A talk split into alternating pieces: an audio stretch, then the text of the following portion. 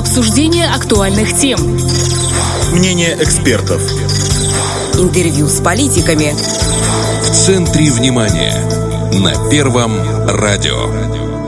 17.30 – это в центре внимания на Первом радио. В студии Наталья Кожухарь. Здравствуйте. Пандемия резко ударила не только по здравоохранению. Сильно пострадал пригородный транспорт. Практически в изоляции оказался целый ряд сел республики. В карантин количество пассажиров сократилось, перевозчики начали нести убытки. Некоторые маршруты вообще закрыли. Вопрос транспортной доступности для всех населенных пунктов республики президент взял на личный контроль. Всерьез взялись за проблему и в правительстве, и в августе заработал механизм субсидирования перевозчиков на социально значимых маршрутах. Что он из себя представляет и как помочь помог изменить ситуацию, а также как спасли от изоляции дубасарские села. Обо всем поговорим сегодня. С нами на связи в скайпе начальник управления транспорта Минэкономразвития Дмитрий Лунгу. Дмитрий Ильич, здравствуйте. Добрый день. А также первый зам главы Дубасарской госадминистрации Евгений Добижа. Добрый день. Добрый день. Дмитрий Ильич, давайте вспомним историю проблемы, в связи с чем обострилась актуальность вопросов транспортной доступности.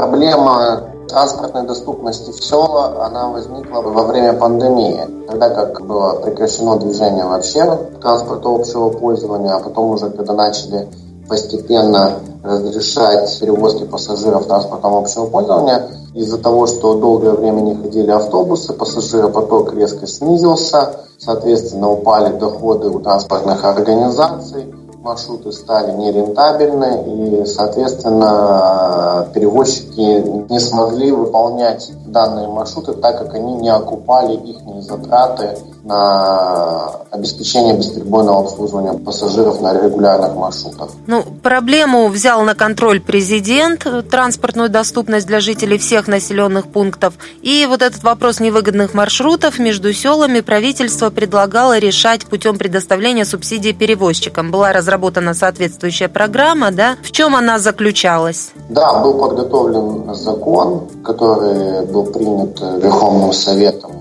в июне месяце, в июле его подписал президент, и в августе уже правительство издало соответствующие постановления, которые регулируют данные правоотношения в части субсидирования социально значимых маршрутов по возмещению потерь приобретению горюче-смазочных материалов для перевозчиков, которые обслуживают социально значимый маршрут. То есть, чтобы перевозчики не несли убытки, им компенсируют затраты на топливо? Да. Ну, еще хотелось бы отметить, что данный вопрос был проработан со всеми госадминистрациями районов. В данном случае это Каменский, Рыбинский, Дубасарский, Григорьопольский, Слободейский районы. Были определены по критериям социально значимые маршруты, которые именно острая необходимость существует в настоящее время по их субсидированию. И уже этот перечень социально значимых маршрутов был утвержден правительством и были заложены соответствующие финансовые средства до конца года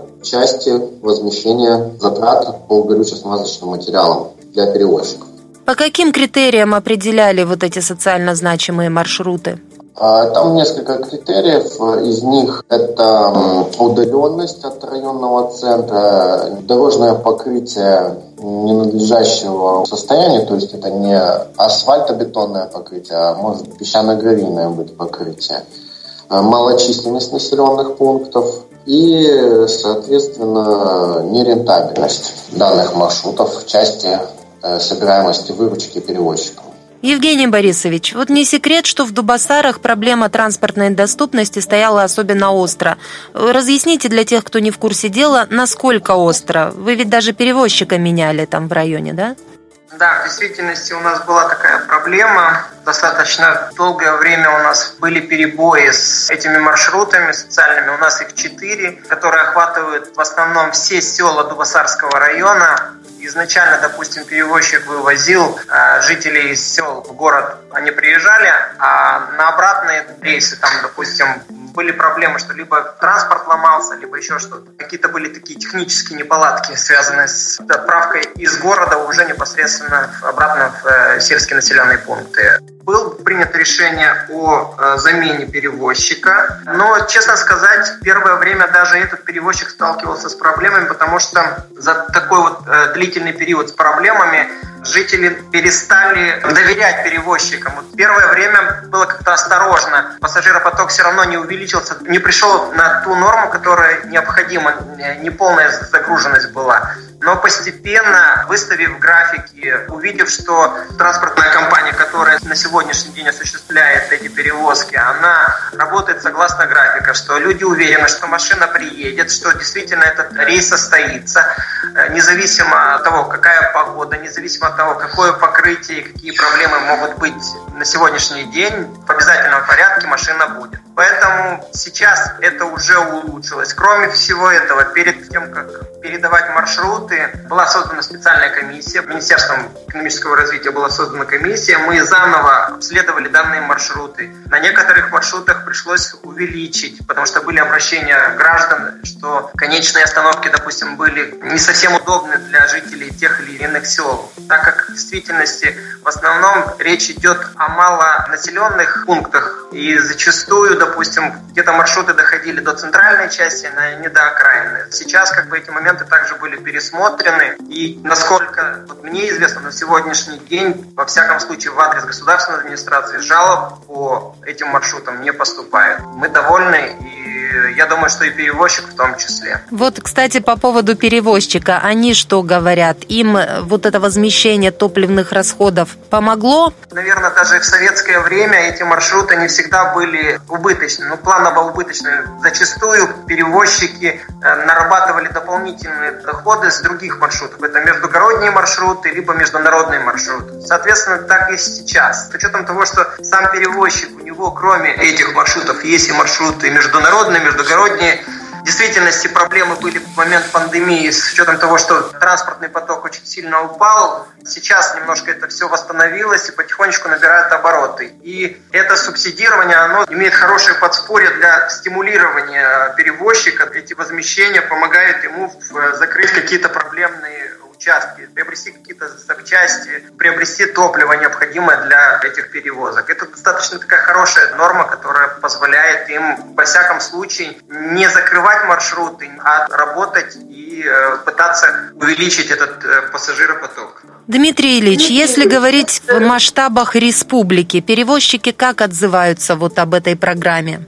В масштабах республики перевозчики положительно отзываются. Они очень ждали этого, и поэтому это как раз положительно скажется на бесперебойном обслуживании социально значимых маршрутов из района в села и обратно. Вы заключили договоры с 11 перевозчиками, если я не ошибаюсь, по всей республике на вот эти вот субсидии по работе на социально значимых маршрутах. Это закрыло проблему или еще есть над чем работать? В настоящий момент это закрыло проблему. Конечно, у нас пассажиропоток не увеличивается, ну, вообще по республике. Но мы будем этот вопрос всегда держать на контроле, мониторить ситуацию. В случае чего мы либо можем исключить какие-то маршруты, либо добавить. Это уже исходя из э, просьб самих пассажиров, э, глав администрации соответствующих населенных пунктов и э, районов. Это вот что касается сел. Ну вот, насколько я помню, шла речь и о том, что и в городах есть невыгодные маршруты, но нужные людям.